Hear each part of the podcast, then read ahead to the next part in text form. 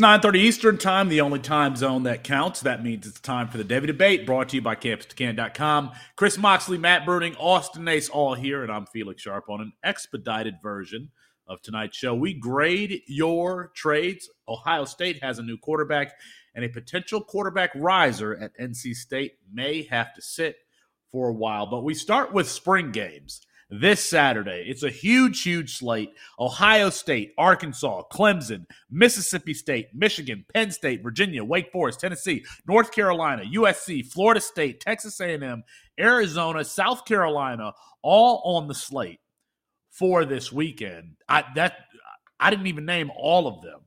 Uh, Austin, we're often seeing guys move up and down depth charts in these practices, culminating with the spring game. Who do you think has the most to gain this weekend?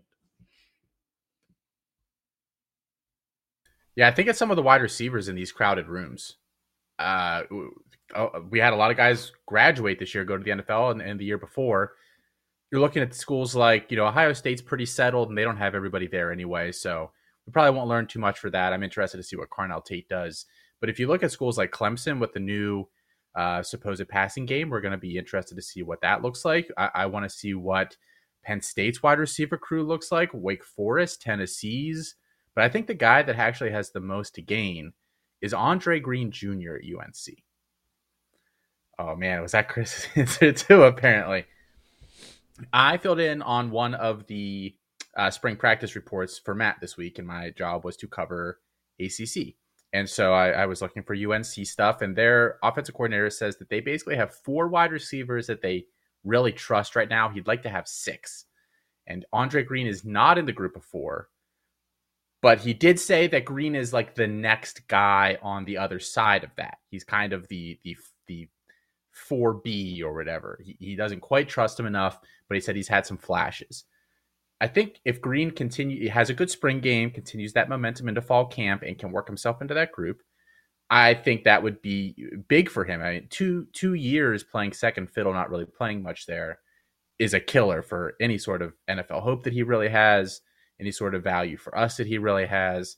So I think Andre Green is the guy that really has the most to gain from this weekend and then through the beginning of September here. Chris? You uh you seemed a little upset about that answer. You you feel the same way?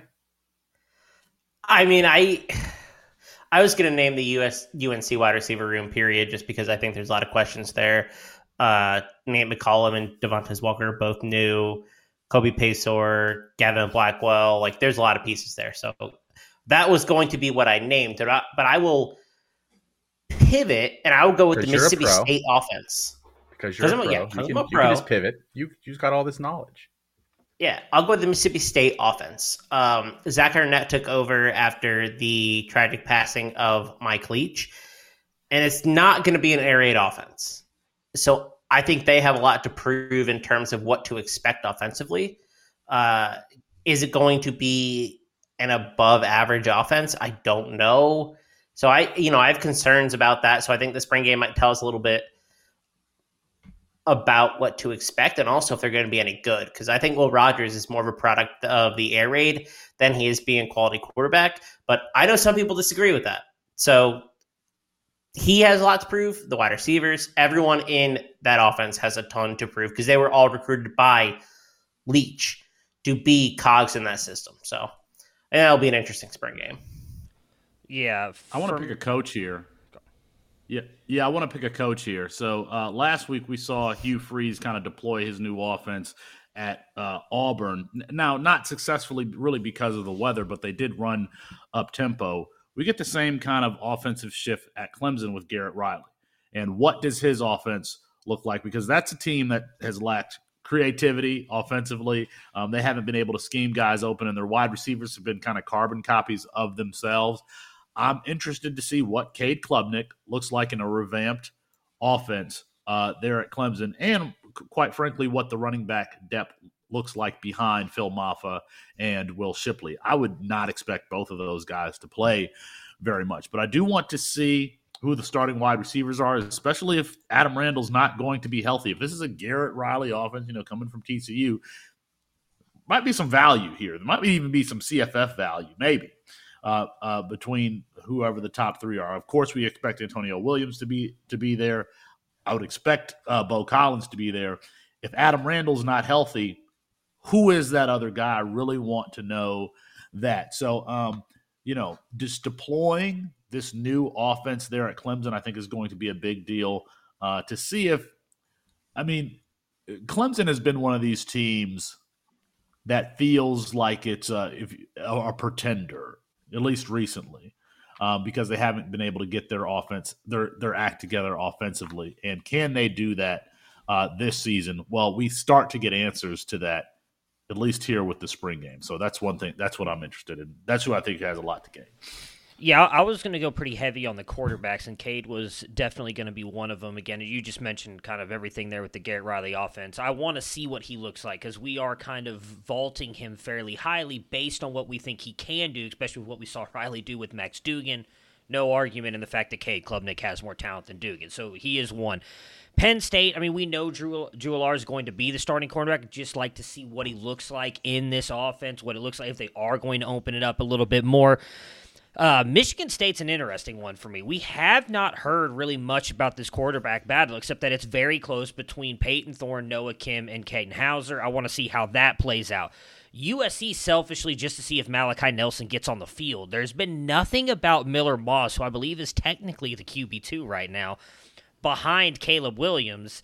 I'd like to see if Malachi Nelson can get on because he has been throwing. It seems like he's fully recovered from, I believe it was a shoulder injury earlier in the offseason does he actually get out there in the spring game? What does he look like? Uh, so for me, it's and, and Nico as well at Tennessee. We know Joe Milton's going to be the, the guy there with the ones, but how does Nico look? What does he do in the spring game? Those are kind of the the quarterbacks and everything I'm looking forward to watching this weekend. We, we've talked a little bit about this Michigan State offense. Uh, should we be talking about them as much? I mean, do we care if it's Katin Houser? Do we care if it's Payton Thorne? I think I mean, who are these the assets in C2C in CFF on Michigan State? It's Keon Coleman. Coleman, yeah. And, and like who? I I guess Matthew, I, you've been high on Katin Houser. Like, do you yeah. think that he has Devy value? Do you think he's a potential NFL player? I mean, what? I, I think that Michigan State's offense is could be somewhat limiting. And do you think that he could potentially transcend uh, that offense if he is uh, named the starter? I don't know that he transcends the offense, but I think it would be good for Keon Coleman if he was the quarterback and compared to Payton Thorne. He can bring some rushing, but I wouldn't put him up there with like an Avery Johnson, or I'm trying to think of some of the guys who uh, he's more athletic than Arch, but I mean it's not much more. I just think he would bring a different dynamic to that offense. I did think that he was very good last year. He was, you know, came in as started last year as a 17 year old with with Michigan State. Feel like there's still a lot of growing for him to do. I liked him as a quarterback. I think he would be better for Michigan State. I don't know. It's Devy. It's so I would not say he is right now because I, I think he's probably at best like a backup quarterback type don't know that I'm not saying that can't change. Devy, I feel like changes as soon as the wind does lately. There's a lot of players I was I was looking at stuff. I mean, you go back to the 2018, 19 classes and looking at guys that we were drafting in the first round, like Jalen Berger, who is now I don't even know if he's in college football anymore. Like there were guys that we had super high that did not end up panning out, and then guys that came up out of nowhere. So I don't want to say that he can't be there right now. I would not value him that highly, but I think it would be a better thing for Michigan State's offense if he, or even maybe Noah Kim, because he has been getting a lot of love from the spring practice reports as well. If one of them is guy, because I think we know what Payton Thorne is, and he's not it. What's what do we think of Keon Coleman? Like I don't really know that he's anything special. I'll he's big. He's kind of athletic. I, uh, Matt, do you have strong opinions on him? No, I mean, I'm. I only brought up Keon Coleman because I know Jared Wackerly was looking at him and tweeted out today that he hated when he went to look at his rosters and they were all on Felix's. And I know Felix has liked him for like the past year. I, I honestly haven't looked much at. It. I paid little to no attention to Michigan State last year, so I, I really have not looked at him.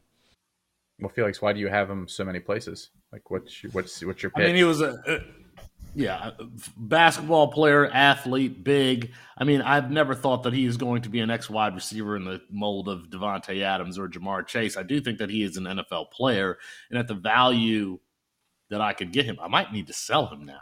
I didn't realize that that's what that.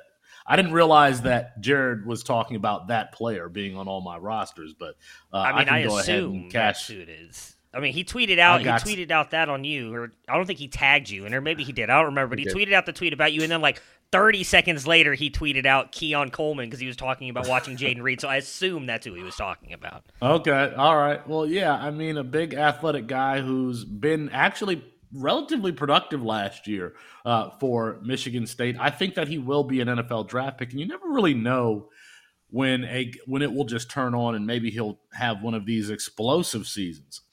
I don't know. I do think that he's he's uh, uh, an NFL player. I don't think that he's going to be a day one, day two, but he's got enough there. And again, this is all about value. I probably took Keon Coleman in at like at the 14th pick in supplemental drafts and freshman drafts, 15th pick, somewhere around there. So um, all about value.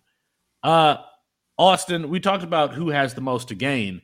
I want to know who you think has the most to lose because we're going to see players enter the transfer portal after after Saturday. Texas already had two players today enter the transfer portal. I think that we're going to see more players enter the transfer portal uh, after Saturday and then after next Saturday because there's another wave of spring games. Um, any anyone in particular that you could see being a loser come Saturday?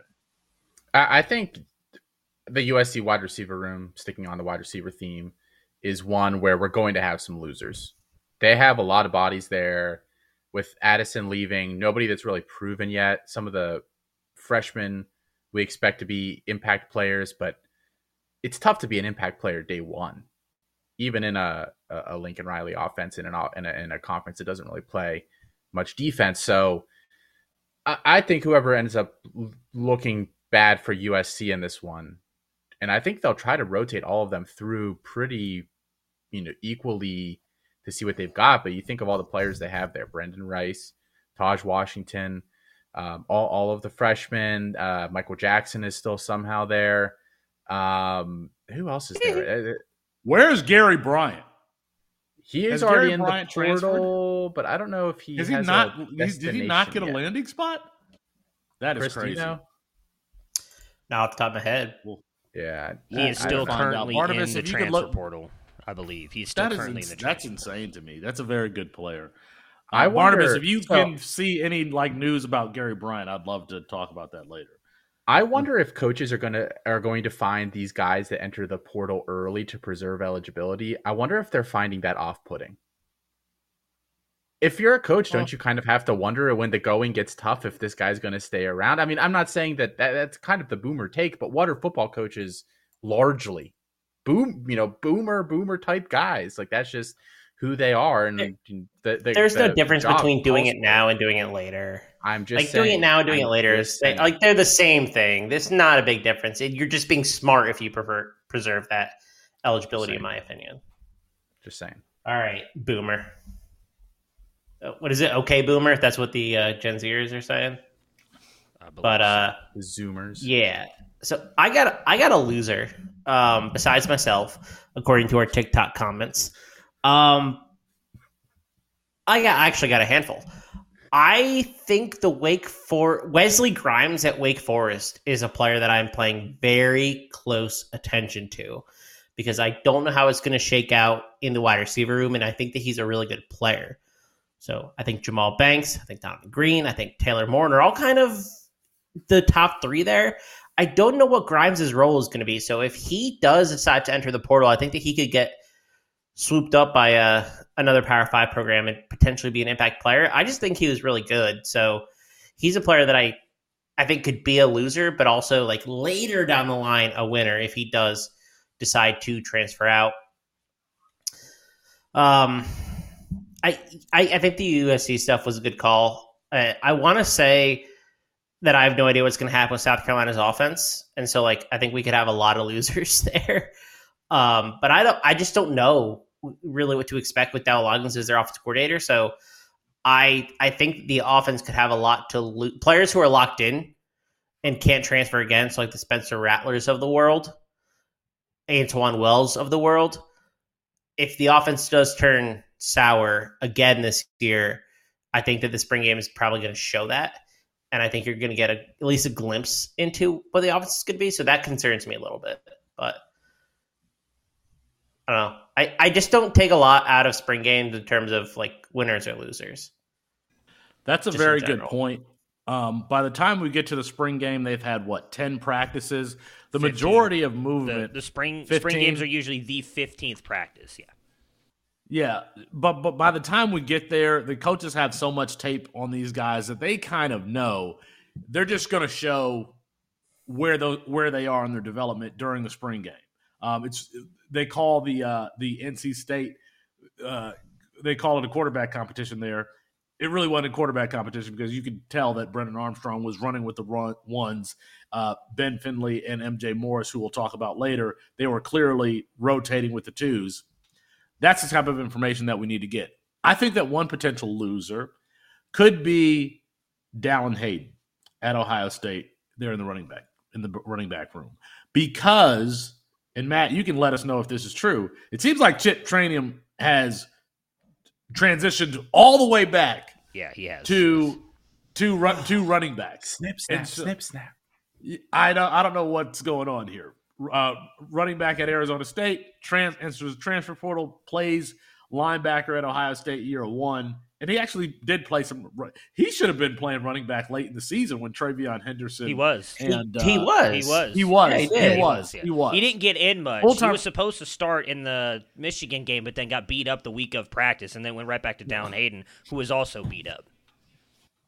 So, you know, Trip, Trip Trayanum offers some explosiveness and size. If he can recapture some of his his form, his I guess freshman year at Arizona State, he's a very interesting player. I don't know that he supplants Miyan Williams or definitely not TreVeyon Henderson, but you know, a bigger explosive body, and if he could show something, or if he already has.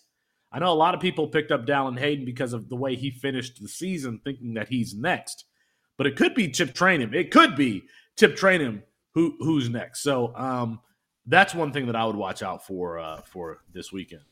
Matt, what you got?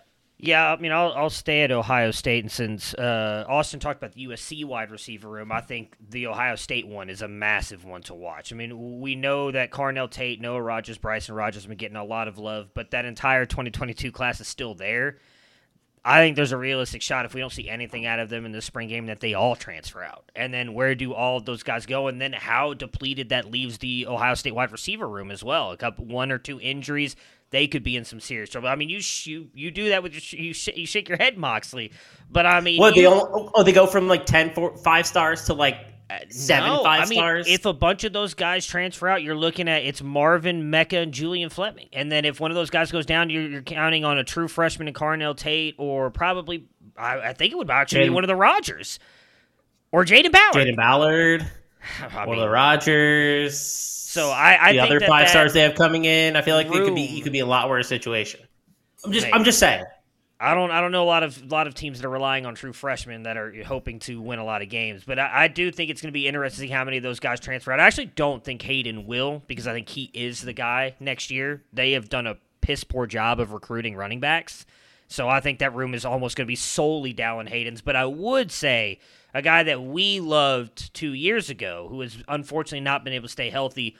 What does Evan Pryor do? I actually don't believe he's even been back this spring if Dallin Hayden and Chip Trayanum look really good in this spring game, because Henderson and Miyan Williams have not practiced at all the entire spring, does Pryor end up transferring out? He's a guy I think good receiver, really good running back. If he's recovered from that ACL, I think could be a very interesting piece if he goes somewhere. So he would be the one that I would think transfers out instead of Dallin Hayden. But I mean, I wouldn't be Hayden. I think could start at a lot of places. So if he transfers out, you know, the best two, I think he's going to be a really good player. Somebody asked if Michael you prefer Tate or Rogers over Fleming anyway in the chat. What do you think? Right now, no, I would still take Fleming. Fleming can do something that Tate and Rogers can't, and that stretch the field. I'm sorry. Like, I'm not saying he's How many times them are we going to play this Julian Fleming game? I never Every said that. season. Look, he's Brian I'm not. Hartline's guy. He's Brian Hartline's guy. He is Brian Hartline's guy, though. Like, what do you want me to do about it? I'm not Brian Hartline. I can't Oh my tell him to not do it. And Brian Hartline's Julian calling Flem- plays now. Like, I'm, I'm. Look, I'm just telling you, it's going to be. I'm so tired Fleming. of Julian Fleming. I know you are. I don't even You- think I he mean, exists. hey, you won your bet over Jared Palmgren last year. Like I look, he's gonna he's gonna get the shot this year, and if he stays healthy, he's gonna be the starter. I mean, Hasn't had what, a shot like. what were the reports last spring? Jayden Ballard was better than Julian Fleming all spring, yet Julian Fleming started. What have been the reports this spring? Jayden Ballard is setting the world on fire. Him and Kyle McCord have this great connection. Jayden Ballard's going to be running with the twos come week one. It's going to be Julian Fleming. Like, I don't know what you want me to say. That's just, that's what is what it is. Brian Hartline wants to be right about Julian Fleming. I can guarantee you that. He wants to be right. He's going to give him every chance to prove that he is. Brian Hartline, uh, Brian Hartline, notable petty king. Okay. D- doesn't can't Jalen Ballard stretch the field also? He can, but he could do it last year, and they didn't give. They never gave him the shot. Even when Fleming got went out injured, they didn't put Ballard out there. It was like, oh well, here comes Mecca. Let's go. Like it's gonna be. I think it's gonna be those two anyways. But Fleming's there is some precedent for them using a fourth guy to add a different dynamic dynamic because that's exactly what Jameson Williams was for that team. He was the fourth guy, and when they needed a big play, they brought him in uh, to get them that big play. So I, I don't, I can't, I can count on one hand how many big plays I remember from Julian Fleming, and you're calling him a field stretcher. Maybe it's on practice tape or something because that's what they're going to use I, him for. I, am not saying I agree with it. I'm just letting you guys know what they're going to do. I mean, I have look, I don't have Brian Hartline on speed dial. Be like, hey, bro, why don't you sit him down and play somebody else? He's not. I thought you did. No, I thought no, you did. No, me and Brian aren't. You, cool should anymore. get him on the show. I'll get. I'll, I'll you call him right get now. him on the show. You should get him on the show. Got good note, good news and bad news, folks. Which one? Which one do you ask for first? If you have good news and bad news, it's always the bad news first, right? Yeah, I want to be lifted up first. after you let me down. We did, we did, and I think I asked this question on Twitter. I need to go back and see what the results were. We have good news and bad news. The bad news is that we are a small startup here. We're a small startup trying to increase our influence. We're not backed by CBS or NBC or Yahoo or anyone. That is the bad news. The good news is that we have been getting more and more support from people like you. This is a grassroots movement. Um, Nick Penikoff, he wrote a rate and review here recently. Come for the for the prospect talk, but ta- stay for the love is blind banter. That's a note, a nod to you, Chris Moxley, and I guess you, Matt, too. You guys with this love and blind stuff. Um, five little ducks ads making college fo- fantasy football less dull. Uh, he says, appreciate the nonstop great content, helps newbies like me improve. Keep at it, C2C team. That's the type of support that we need around here. You can do that by commenting on the videos that we post on the YouTube page. You can do that by leaving a five star rate and review um, so that we can reach more people. You might be the difference between us reaching uh, one other person. Make sure you check out campus2canton.com. Obviously, we've got Volume Pigs, just an excellent, excellent writer writing from a CFF perspective, but he's got an article on Georgia tight end, uh, freshman tight end Lawson Luckie that I recommend that you take a look at if you haven't already read that article at campus2canton.com. And then, of course, the podcast feed, uh, Chasing the Natty this week, interviewed Devontez Walker, one of the buzziest names in college football. Uh, Nate Marquise, and plus we had CFF lists. Uh, the former and Jared didn't ask him about this. Uh, CFF lists, I think that that's his name, is the former CEO of Source of Source Magazine, which is uh, what would be the it's uh it was a very popular hip hop magazine in the early 2000s, you know. So that guy would have bumped elbows with a lot of celebrities uh, uh, back in the day even though Jared didn't talk to him. I don't think I don't think I don't know if Jared is capable of having that conversation with him. Maybe we'll have to have uh, him on this show so we can have that conversation conversation with him. On Back to Devy this week, Tim Alp explains prospect modeling. Go ahead and check that out in campus life.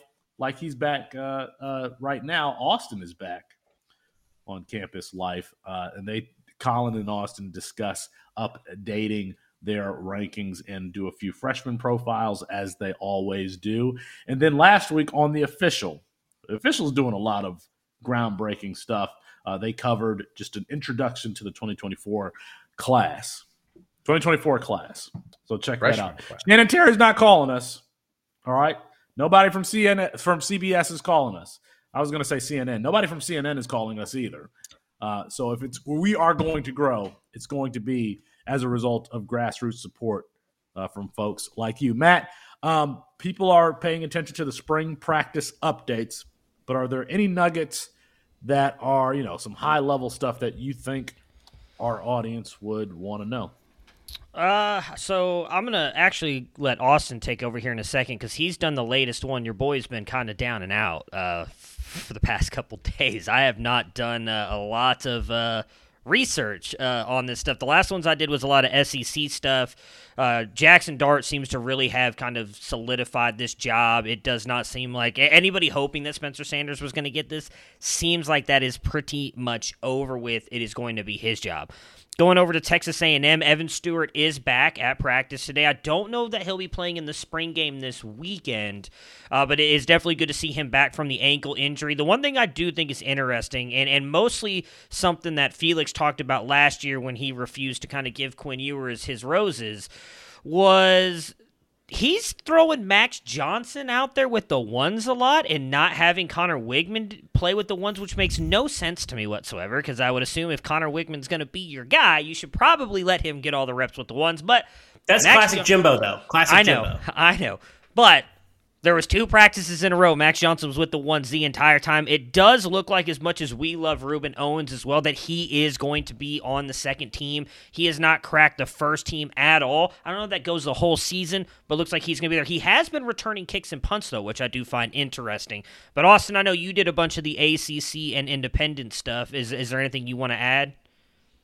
Uh, I'm always really interested to hear freshmen that are kind of making a name for themselves. So just some names that I highlighted on the show this week: Vandrevius Jacobs, the true freshman at Florida State, and we.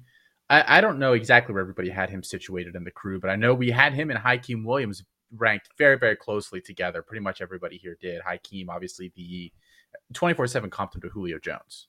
But like, if Julio Jones didn't know how to play football at all. That's kind of Hykeem Williams. Jacob's a little more of the six foot, 180 technician kind of guy. Pretty good athlete still. But Jacobs, they said he just can't stop catching touchdowns in practice. They said basically every time they put him in some sort of 7v7 situation, he just dominates. So I think that's a name to really monitor there. I think from what I've seen, he seems like a value right now in drafts. So he's a guy to be targeting. Um, Luckie at Georgia is still a guy. I didn't, I didn't cover this, but the, the freshman tight end at Georgia sounds like he's really been making a name for himself. And then one other name, very, very deep name. This is a guy you're taking on like the 44th round of a startup or like round 15, maybe of a supplemental draft. Freshman Braylon James, a wide receiver at Notre Dame, they said they don't really have a field stretcher there, kind of similar problem to Ohio State. And they said James has been the best guy doing that in practice. He's made a bunch of big plays. He was a low four star this year. We weren't that high on him, but I think we didn't hate him either. So him going there and making a name for himself early in an offense that we think is probably going to be better with probably better quarterback play, I, I, think he's just a name to kind of write down on your list. And you shouldn't be expecting to start him this year, but down the line, if he can kind of grow, he's an intriguing player. You got to check out all the content around the Campus Canton family because the commenters are in the comments talking about campus life and uh, the fact that they want more cooking stuff on. You have anything is, to say, I, Felix? It would publicly? be. I listen. It would. It would be way. I would have to explain a lot of stuff for people to get the inside jokes here. Would you like to apologize? Many people are asking this. Wait, Many it wasn't just me. For an apology. Matthew was there. T- Matthew was there too. What did so, I say? I don't know why. I, you just asked what they did, and I said they talked about their personal lives and cooking. You asked the question, and I just answered it. All right, let, let, me. We have some people listening to us for the first time. One of our podcasts on the Campus Can podcast feed is Campus Life, usually hosted by Austin and Colin. They always start the show with some personal anecdote story that nobody cares about. It's usually about Colin cooking.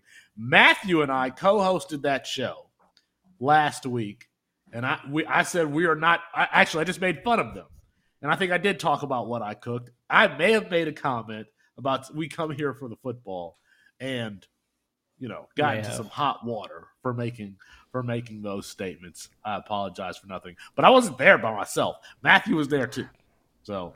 Well, um, I'm getting thrown under the bus here. Luckily, I, I we took shots at both of you guys this week in response. I don't so, listen to our content, so that's all right. I, I wouldn't even know. I, right, I, do want to mention really quick uh, Sedrick Alexander, freshman running back from Vanderbilt, has been getting a lot of love too. I, know Vanderbilt not an offense we tend to go to when it comes to CFF and everything. But I do think you know having a guy who you possibly is going to be a starting running back, and he's not. I don't think on the trajectory of an NFL back. So you could have him for four years. I do think matters. I mean, Raymond Davis actually had a fairly good CFF season last year. This guy's a little bit more explosive than him, so another name to watch out for. Speaking of Vanderbilt, Austin, Jayden McGowan, NFL player, yes or no? It's kind of small. I don't know. It's borderline. He might get drafted just because of his speed but I, late. He he is he is small. He is small, but he can do some of the gadgety stuff. If you want to run jet sweeps to him and that kind of stuff. If you liked Rondale Moore and you want a poor man's Rondale Moore, there you go. Um, all right, uh, Matthew. Ohio State has a new quarterback commitment in Air Noland. I think that it's so he's a 2024 commitment.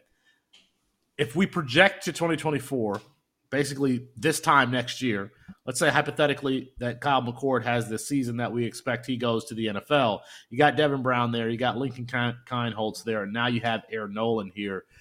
I, I, don't know if you've watched Noland and can give us, um, yeah, give us a, a, summary of what to expect from this kid, and even if we're watching him uh, in his senior season this fall, but what give tell us what to look for. He is your typical Ryan Day quarterback. Uh, outside of the fact that he is a lefty, he is not a, a righty like all the other quarterbacks he had, but he is a pocket passer who to steal CJ Stroud's line of what he considers himself a ball placement specialist. That is what I think Aaron Noland can do. He's completed upwards of 68% completion percentage every year he started as a freshman in high school in Georgia.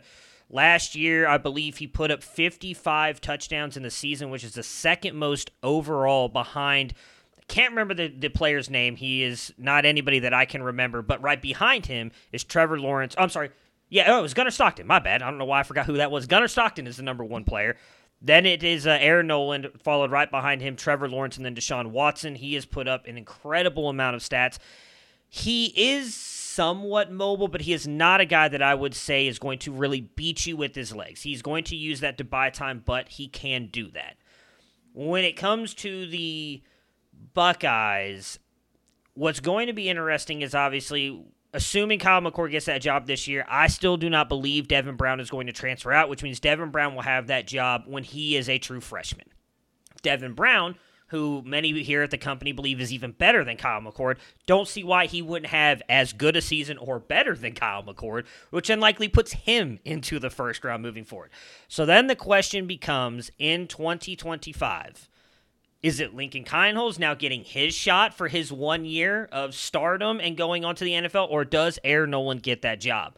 It's going to be intriguing because Lincoln Kienholz is a complete breakaway from anybody Ryan Day has had. Lincoln Kienholz can actually do stuff with his legs. I know Devin Brown's credited for being a little bit more of a rusher. He is not on the scale of a, a Lincoln Kienholz. I think Aaron Noland and him are fairly close in what they can do rushing. So it'll be very interesting to see what happens with those two. But I, I think he's the perfect fit. I think it was a very smart move by them to lock him up as well. We saw a lot of schools coming after Jeremiah Smith, the number one rated, I believe he's the number one rated wide receiver in in, uh, in almost all of the recruiting services. For those of you don't know, Miami was coming hard after Jeremiah Smith and Aaron Nolan. They both play on the same seven versus seven squad or seven v seven squad. Uh, and when they came in and got him, Jeremiah Smith pretty much shut down everybody on Twitter, posting stuff to like, "Hell no, I'm not going anywhere." Two people who were tweeting at him possibly leaving. I think it was Jadyn Davis also was one of the ones tweeting that he was going to try and come after go, him. So go to Michigan. Well, Why no, I'm, I'm, saying Miami. Miami was heavily trying to get him. He did actually take a visit to Florida. I want to say two weeks ago. So there were a lot of people who were concerned that he might flip. But then when they got Aaron Noland, it pretty much shut all of that down. So I, I think it's a great job by them. He should be a very intriguing quarterback. Like I said, I, he's very much in the mold of a CJ Stroud. So I, I think he's a perfect fit for what Ryan Day wants to do in that offense as we continue moving forward here, we recognize that, well, the same way Dynasty Fantasy Football covers the upcoming uh, fresh rookie class, we probably need to start covering incoming freshman classes a little bit more so that people understand what their 2024 supplemental draft picks are worth. So as we get these commitments rolling in, we will do just that. All right, I'm ready to get Barnabas in here because we I asked for folks in our Discord. If you sign up at campus2can.com, two ninety nine a month or twenty nine ninety nine for the year, um, you can get in our Discord. I asked for transactions, thinking that I would get like one or two people to respond. We had a bunch of people respond, and they want us to grade the transaction. So what I'd like to do is have Barnabas read the transactions, and then you know we'll discuss. Uh, uh, you know how they done, whatever. So, um, Barnabas, welcome back to the show. Barnabas said last week he's a fact checker on a show that doesn't talk about a lot of facts, doesn't use a lot of facts in its uh, argument. So that's why he was like, he's out. So we have to start being more factual, Chris Moxley. Um, all right, Barnabas, uh, why don't you give us the first transaction here that we uh, that we've got a grade? Yeah, so uh, you guys want to start with flaming me first? Um, I think that's I think that's the appropriate way to begin this. Um, so the first transaction is um, with myself and uh, one Dynasty PJ, um, also from our company. Um, so I sent Jonathan Taylor to PJ for uh, Michael Trigg, Devin Neal, Troy Franklin, and a marginal amount of fab. Um, and this was mostly to sell a terrible oh no, baby, NFL what is you doing? I my NFL team was terrible, and so I was just selling off assets on that side to maybe win college in 2023. That that's what I think about your trade right there. Did you did you win the college side? No, uh, I was like fourth, I think, or something on that side, but um, I'm making a push for 2023 this year. You, you know why he asked that, right?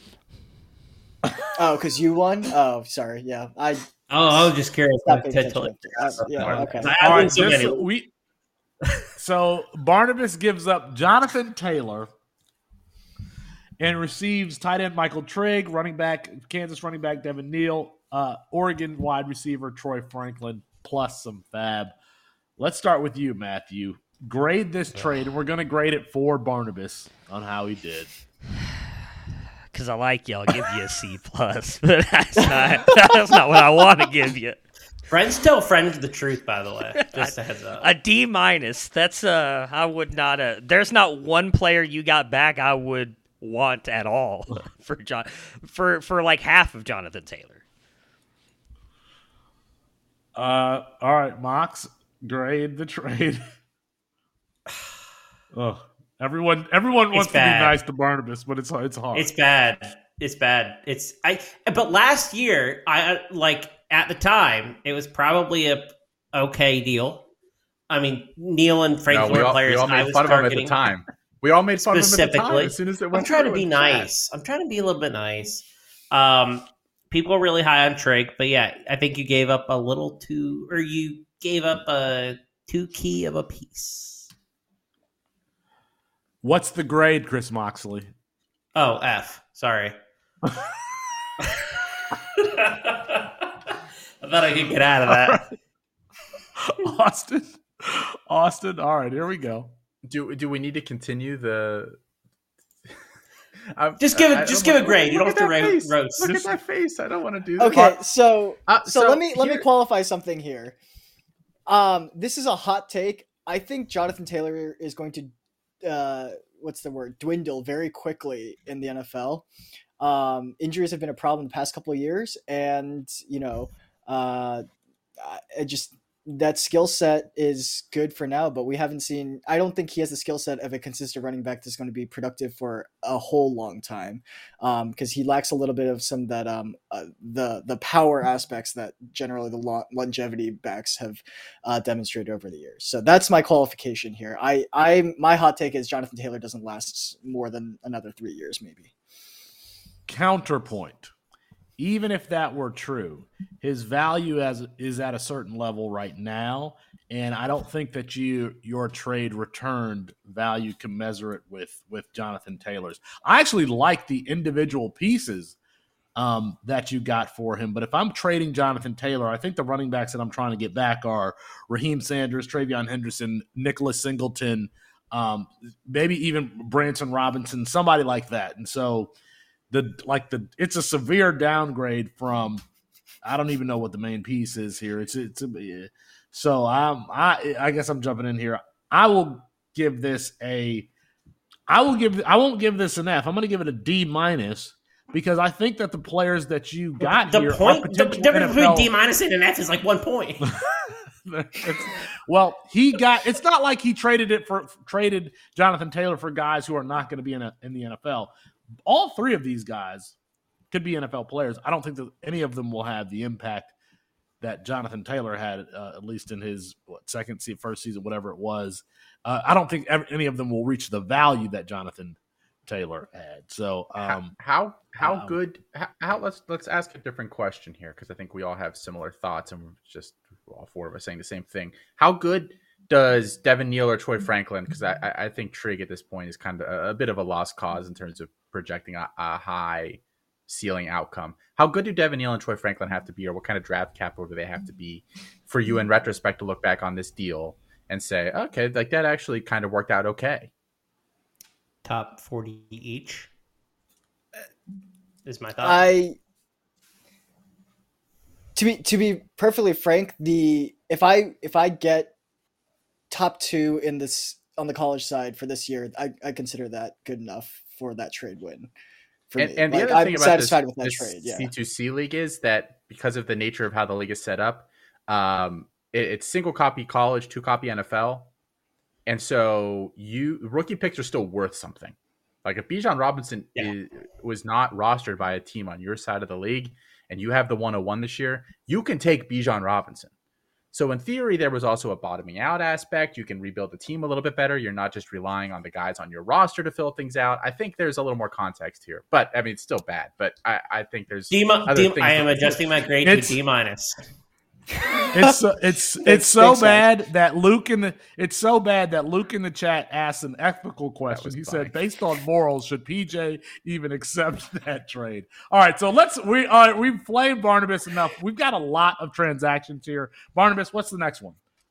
All right, so um, I'll just say what the result was because originally this was a trade for picks, but um, essentially this trade ended up being Elijah Mitchell for Malachi Col- Coleman. Straight And up. who is that? Who is the who is it from? Because I, do want to shout out the folks who Uh, responded. the Who is that one Dollarist um, traded All- Elijah Mitchell away and received a supplemental pick that ended up becoming Malachi Coleman. Malachi Coleman, an athletic wide receiver, they are freshman at Nebraska, and uh, you know the, Elijah Mitchell, a, a running back who's probably more of a system player than anything else with, with San Francisco. Matthew, what do you give that trade? I give it a B plus. I mean, I, I don't know that Elijah Mitchell is going to be doing much more in the NFL. He can't stay healthy either. Reroll, get a guy who has some pretty decent upside in Malachi Coleman. So I, I give it a B plus. I'll give Chris? it a B. Yeah, I'll give it a B. I mean, I, I, I, I think I like the dice roll, but I also like having backup running backs on my NFL roster. I think that they can be plug and play. So, you know, I'm not gonna, you know, I think I think there's both sides to this. Makes sense. Yeah, B B seems like a pretty good range. Um, and I actually I th- Coleman's a, an acceptable player to take in that range too. So I think that Yeah. you know he didn't reach on the three twelve after this boon of a deal for him. I mean, we're saying B. I mean that's that's pretty good. I'm actually going to give this an A. I don't know if anyone has realized, but it's really hard to trade running backs in Dynasty or in Campus to Canton now. You can't actually, it's just hard to do. And so to flip, especially a player like Elijah Mitchell, who, if he was on, you know, the St. Louis, on the LA Rams or the Detroit Lions, I don't think that we would care as much about him. I don't know that he's like a particularly skilled running back. He's more, well, that's who Kyle Shanahan picked. Kyle Shanahan might pick another player in this draft that replaces Elijah Mitchell. So I'm going to give this an A because you flipped that player at his value for another one that has, you know, could potentially have um, uh, uh, even more. So uh, I'm going to give that one an A. Just be, I'm giving that an A because of how difficult it is to trade running backs. All right, Barnabas, what's our next one? And tell us who it's from, who the trade, who the transaction is from. Sure. So uh, this one requires a lot of context, but from Calvo, we have Bryce Young for five hundred dollars in a four copy auction league.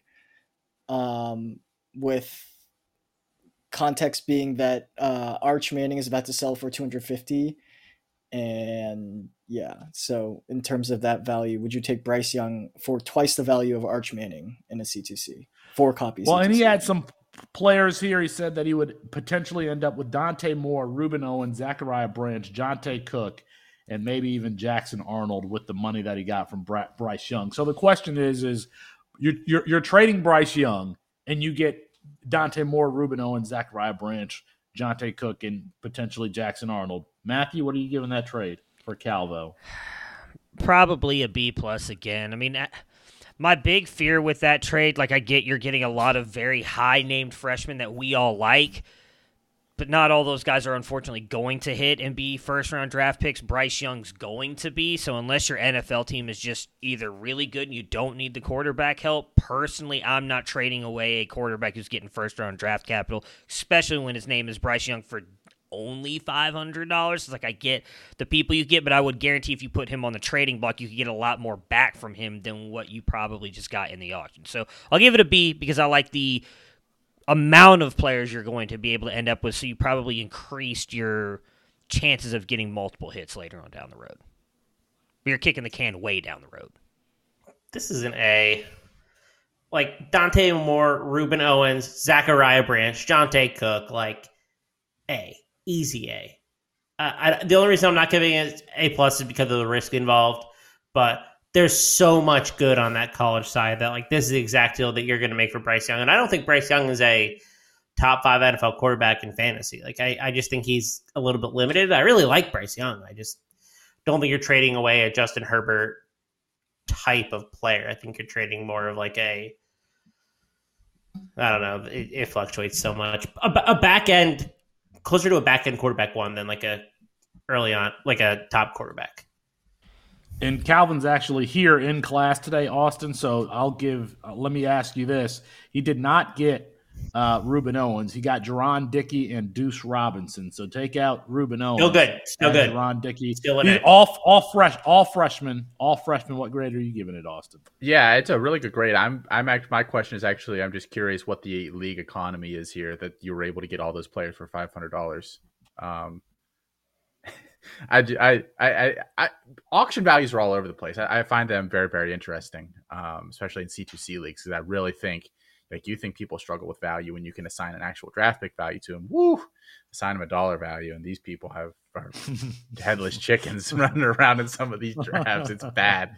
So I, interesting. I'm, I'm, I, I need to hear more about this league at some point, Calvo. We'll have, we'll have to chat. Well, it's so the What description included four copy auction.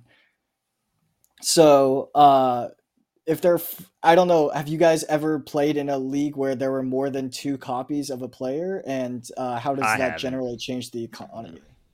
uh, the first couple copies usually go for a lot, and then the other ones usually go for a lot less once people realize that the first couple went for way too much. My experience. I've never done it on a college side, but I have seen this happen before. Austin, you didn't give your grade. What's your grade? I give it an A. Yeah, I, I, I would Hmm. trade Bryce Young for that. I mean, it's essentially trading him for like four first round supplemental picks. I mean, sure, why not? Yeah, I guess I didn't think about it that way. I was all right. I'll. gi- I was going to give it a C because I want more certainty if I'm if I'm trading a player that has some certainty. And yes, you are getting some very good players. Dante Moore is- is probably my quarterback one in the freshman class. Uh, I'll give it a. I'll upgrade that C to a B minus to a B minus. Um, I'm going to say something controversial here. Stop it with the multi copy leagues, okay, people. Stop it. Stop it with the multi-copy leagues. All right, Barnabas and I, Austin. I know that you play in them. Um, I, it- best. it's too confusing for me. You, I'm say you just can't keep up with it. I, I a thousand percent. Yeah, I it's just just can't- I it's a just you cannot problem. I cannot. It's a me problem. It is definitely a me problem. Barnabas, uh, give us the next transaction here. All right. Uh, so we need to congratulate Mr. Reed History for being able to unload Clyde Edwards Helaire here um, for a supplemental pick that ended up in Antonio Williams. Well, that's an A A. plus, no that's notes. yeah, that's, That's an an A. A. plus. That's an A. the, the That's teacher A. and Christmas That- story were plus. Yeah. plus. That's an A plus plus plus. I don't even know that we need to go even Nope. further on that. one. That- Give us that's the good. next one, Barnabas. Okay, supplemental uh, round one, pick two for 2024 supplemental first and seconds. I I want the 102 side in in Yeah. all of and, and yeah, I, I just I- there's a lot of risk when you're talking about projecting a pick from a year out, and the average value of a, a pick in the future is about like the 105, 106 when you talk about weighting valuation, um, which is fine. But knowing that I think this class is probably a substantially better quarterback class, knowing Yes. that we have a high end running back considered Baxter, I I think that I feel pretty good about having a high end pick in this class and just locking in value. we may we may not get another quarterback class like this in five years. We we may not, may, maybe Yeah. more. It Um, would so so It'd be a C a ahead, C Matt. for me. I I I mean, you don't even know where that first or second give me. I mean, you just traded one two. What if that what if that person ends up winning the league? You just got one twelve. And I'm sorry, but it's early. That 2024 class is. Uh, it's something I feel like Chris Moxley would say. It's I don't know. Maybe it's an Austin thing. Is booty cheeks outside of the wide receiver class? It is not good, and so you just traded away possibly at worst Dante Moore or or, or Malachi Nelson because the other one's going one unless Arch does. You're missing out on a top quarterback to possibly get a possibly good wide receiver next year. Like I that no, I, I would go lower than a C, but at least you're getting two picks, so I'll give you a C. Mox. Oh, well, it, I don't know what side was received here by Luke, so I'm gonna say I want the 102 side, and if he's getting the 102 side, then I'll give it an A. Otherwise, I'll give it a C as well if he's getting the 2024 supplemental.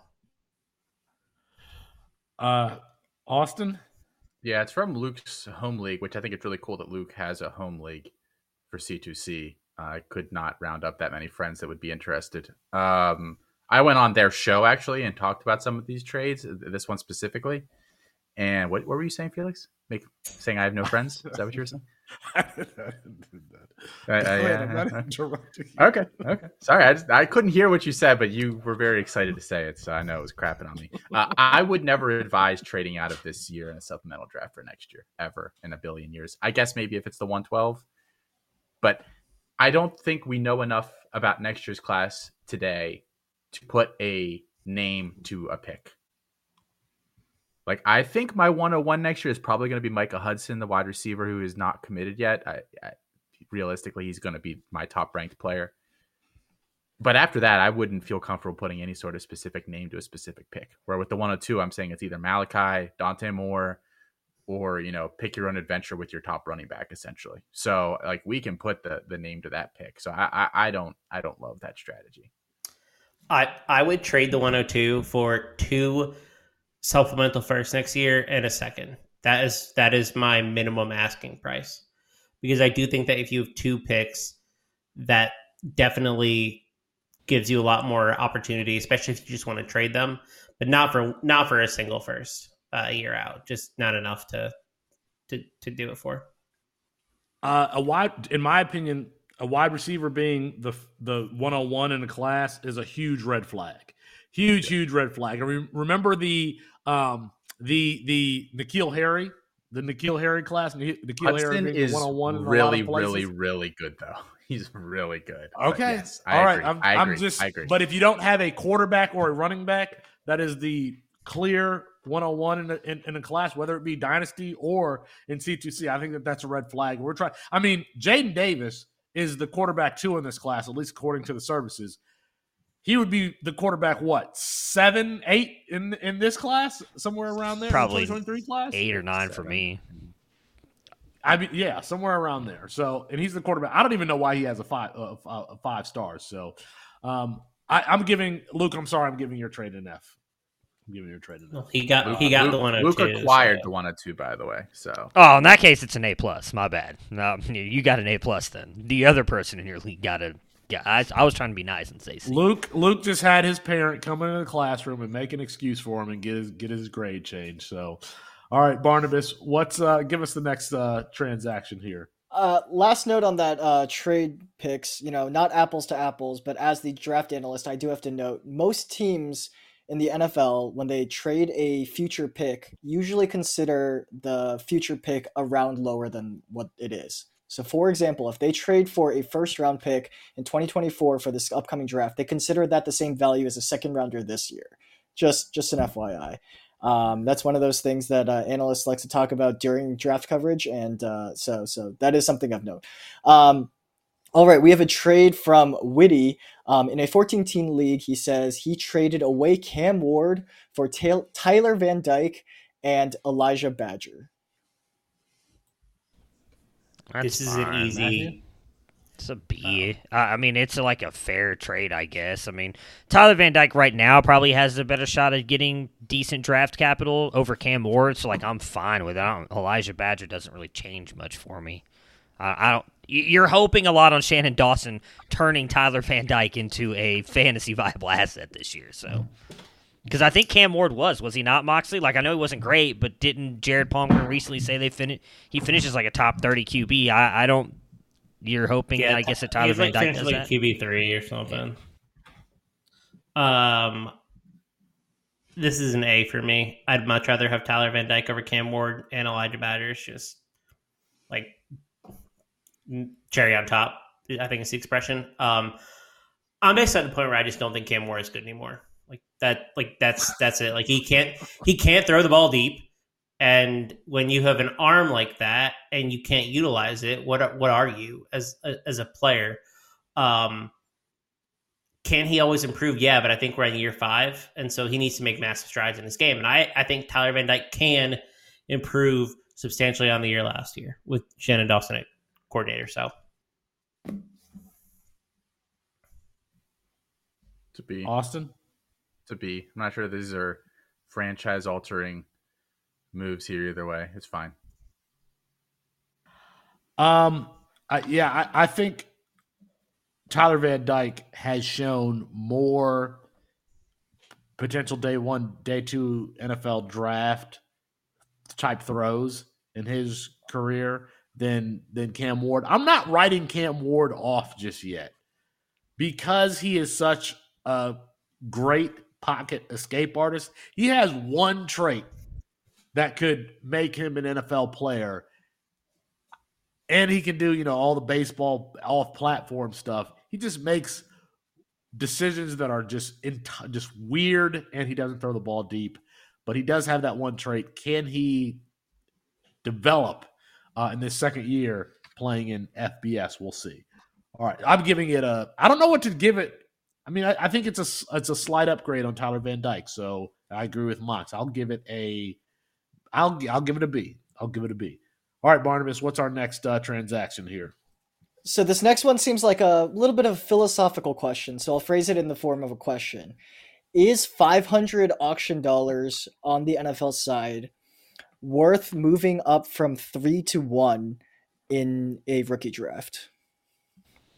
So you're giving up five hundred auction dollars and you're one three to move up to one one. Uh, out of how much? How much money? Yeah, that's kind of the question. That's I, the only. I'm not giving that. Assuming a thousand dollar budget, which most of those usually are, is Bijan there? Do we know? You're Let's giving up a lot. one. No, let's skip that one. Yeah, there's a, there's a lot of questions there. I don't know how to answer that. So. Context. Yeah.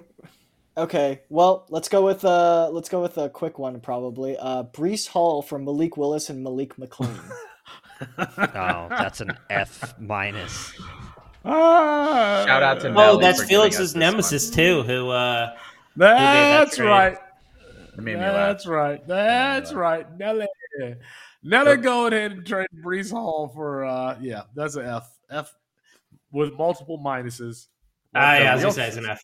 F the real funny part of that is that the rest of these nobody left like a thing on them, but on his multiple people put the F emoji underneath. Yes, I did. Yes, I made, did. Made me laugh that when must, I saw that part. That must have been like a year ago, like almost probably to the dot, right? So it has to. be. I'm sorry, Nelly. Uh, I okay, asked okay, for okay. recent transactions too, but all right. What's our next one, Barnabas? Let's let's be more realistic here and talk about uh, evaluations here. So, um, uh, so the next trade I want to talk about here is from Dunsey, and he says that he acquired Will Levis for Trey Lance. So, uh, is how how are we evaluating Trey Lance's potential as a future starter? And is Will Levis going to be any sort of productive in the NFL? I mean, I'll give it a, a B minus. I mean, the one thing you can say about look, I'm not a fan of Will Levis either. He's gonna be a first round draft pick. I know you don't think so, Felix, but he's going to end up being a first round draft pick. Which then at He's- this Trey moment, Lance was a first round draft pick. he was, and then he's not been able to do anything, which then overall will give Will Levis more value than Trey Lance right now. So you get a player with more value, then you turn around and flip him because you know what? In every league, there's someone who thinks Will Levis is the next Josh Allen. So you just then turn around and flip Will Levis whatever. You're not going to be able to get anything for Trey Lance. I think everybody is clouded in what Trey Lance used to be. He is not that anymore. He's not even going to start this year for San Francisco. He is now a backup quarterback. At least Will Levis is coming in with first round draft capital, and depending on where he goes, is going to be considered a starting quarterback. Whether we like that or not, that is the truth of the matter. Like I, I don't think Will Levis is a good quarterback either. I don't want him on my team. But he has more value right now than Trey Lance does, so I'll give it a B minus. I don't know uh, this. I never hear anybody talk about this, and I'm not really sure why. He had a horrific leg injury as a guy that relies a lot on his legs. I don't know why people just assume that he's going to come back and be normal like this year. That no- makes no sense to me. I think he's a huge sell right now. I think this is actually a slam dunk for the Levis side. I I Uh, would yeah. rather just try to take you know another player of his caliber and just hope that it works out this time. I mean, I'm sorry, well, it's- not Trey Lance's fault his leg snapped, but I mean, it's the it's it's what happened, and we got to be honest with ourselves. I mean, Dak was kind of a runner. Remember how hesitant he was to run that first year back, and he still doesn't do it as much. And Dak was way less reliant on his legs than Trey Lance. That from what we've seen so far, I, I don't know why anybody would be buying Trey Lance today. I think that's the stupidest thing that you could possibly acquire, player that you could acquire in any league at any level right now. It's terrible. I was actually going to say I'm buying uh, Trey Lance, but you're you're not from a skill position perspective, Austin. You're saying from an injury perspective that it's E- not even even if Trey Lance ends up c- correcting it and being really good, what we think he is, it's probably not going to be this year. So why are you buying him now? His value will go lower than it is today, folks. I Yeah. break it to you. Uh, it the- will. the thing you have to look at with Trey Lance is even when he was in the NFL, he wasn't ne- not his fault. He's only he's had a very small sample size, right? Like I'm not trying to say he's got an entire year. He played in what two games, I believe, and he wasn't particularly good in either one of those games. And you've got the general manager and John Lynch. Look, Mox, you can throw your hands up all you want. He was not good in those two games. And when your general manager comes out and says, "I did not want him," that was the head coach, and that Brock Purdy's going to be our starter. Why are you valuing this guy over a guy who's going to be a starting quarterback? I for the record, I would rather have Will Levis. I just, I the the biggest issue with Trey Lance is is the injury, in, in my opinion, as, as well. I just, I would just rather take the guy who's going to go. I thought I was going to sneeze in the first round. Did you just yawn on our uh, on? on our No, I thought- program I was here? about Are to we boring you, Chris. Moxley? No, I was about to sneeze, and you know you do the thing where like you put your your um No. finger The cartoon thing. The cartoon. Yeah, Thing? Did you get that from Well, cartoons? Like I, I don't know if that actually if it, works. If it works, does it matter? And it just worked. So no, I did not sneeze. I did not yawn. Um, but I was I was about to sneeze, and uh, yes, I prefer Will Levis to Trey Lance. That is the if I'm a Trey Lance, if I'm someone who has Trey Lance on my team, like that's the type of move that I want to make. Just the shift assets around to like insulate just a little bit of value. And I I have Trey Lance pretty much everywhere. So like if anyone would like to offer me one of these trades, I would gladly gladly do it. All right. I did you give your grade, Mox? Did you give your actual grade? We're supposed to say the grade. Sorry, B plus. B plus. All right. I'm. Uh. You. You know. You all have convinced me.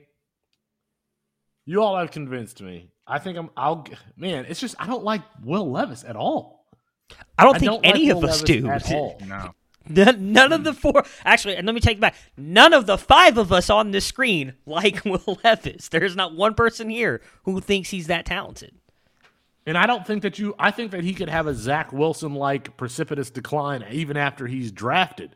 So that's I, that's like you better if you acquire him. I would be trying to trade Will Levis as soon as as soon as I acquire. This is the type of trade. Well, I would try to trade Will Levis for, you know, if I could get the 104 and hope that one of You those can't. three quarterbacks falls.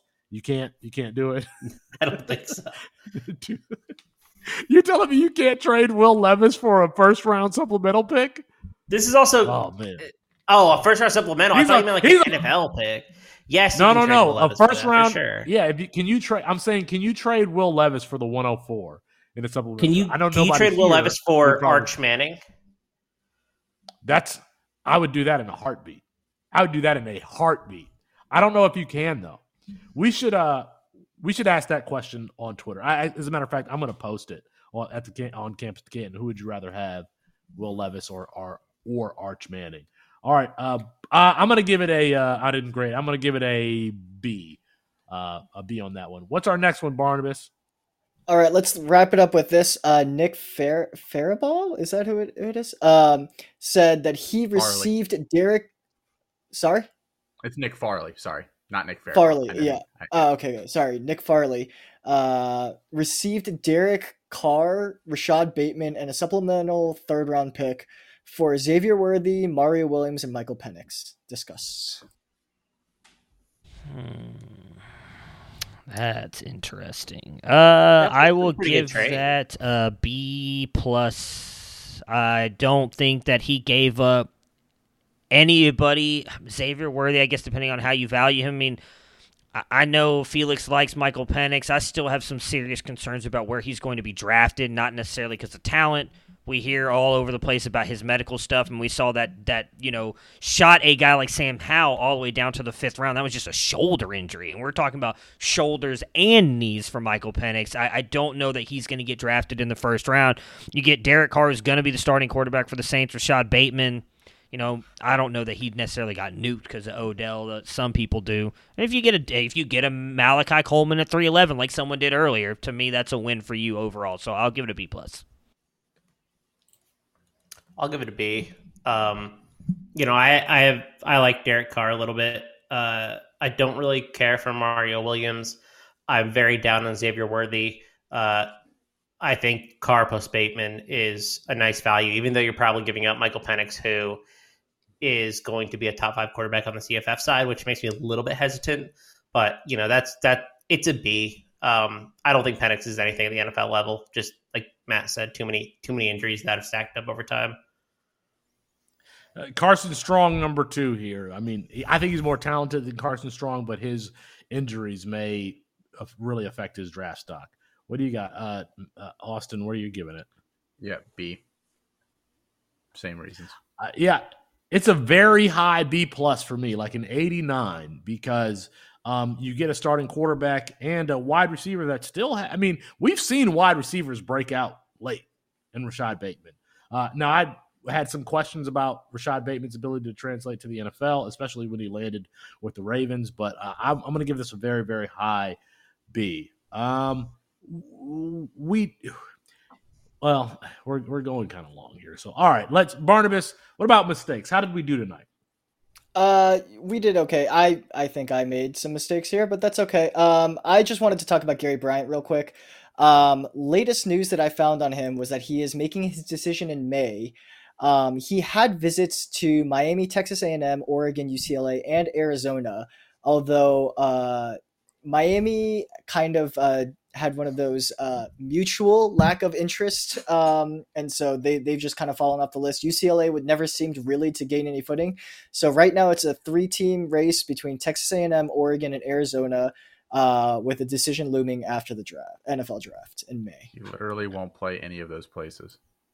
No. You literally won't play any of those places. I'm just reporting what the news has said. I don't know. Amazing. Bowling All right. Green, wide receiver Gary Bryant. Coach good. Scot with one T Loeffler's. Coach Scot with one T Loeffler there at Bowling Green. Uh, make sure you check out the content around the Campus to Canton family. That includes the website, the YouTube page, and the podcast feed. Go ahead and like this video and subscribe to the channel if you haven't already. We really appreciate the support that we received, and Austin tells me uh, that the support all around the the, uh, the C2C family has been up. So we appreciate it. That's going to be our show for tonight. Apologies to Kirk Herbstreit. We ran out of time. We'll get him rescheduled soon. And for Matt Bruning, Chris Moxley, Austin Nace, and Barnabas Lee, I'm Felix Sharp. Good night and good luck.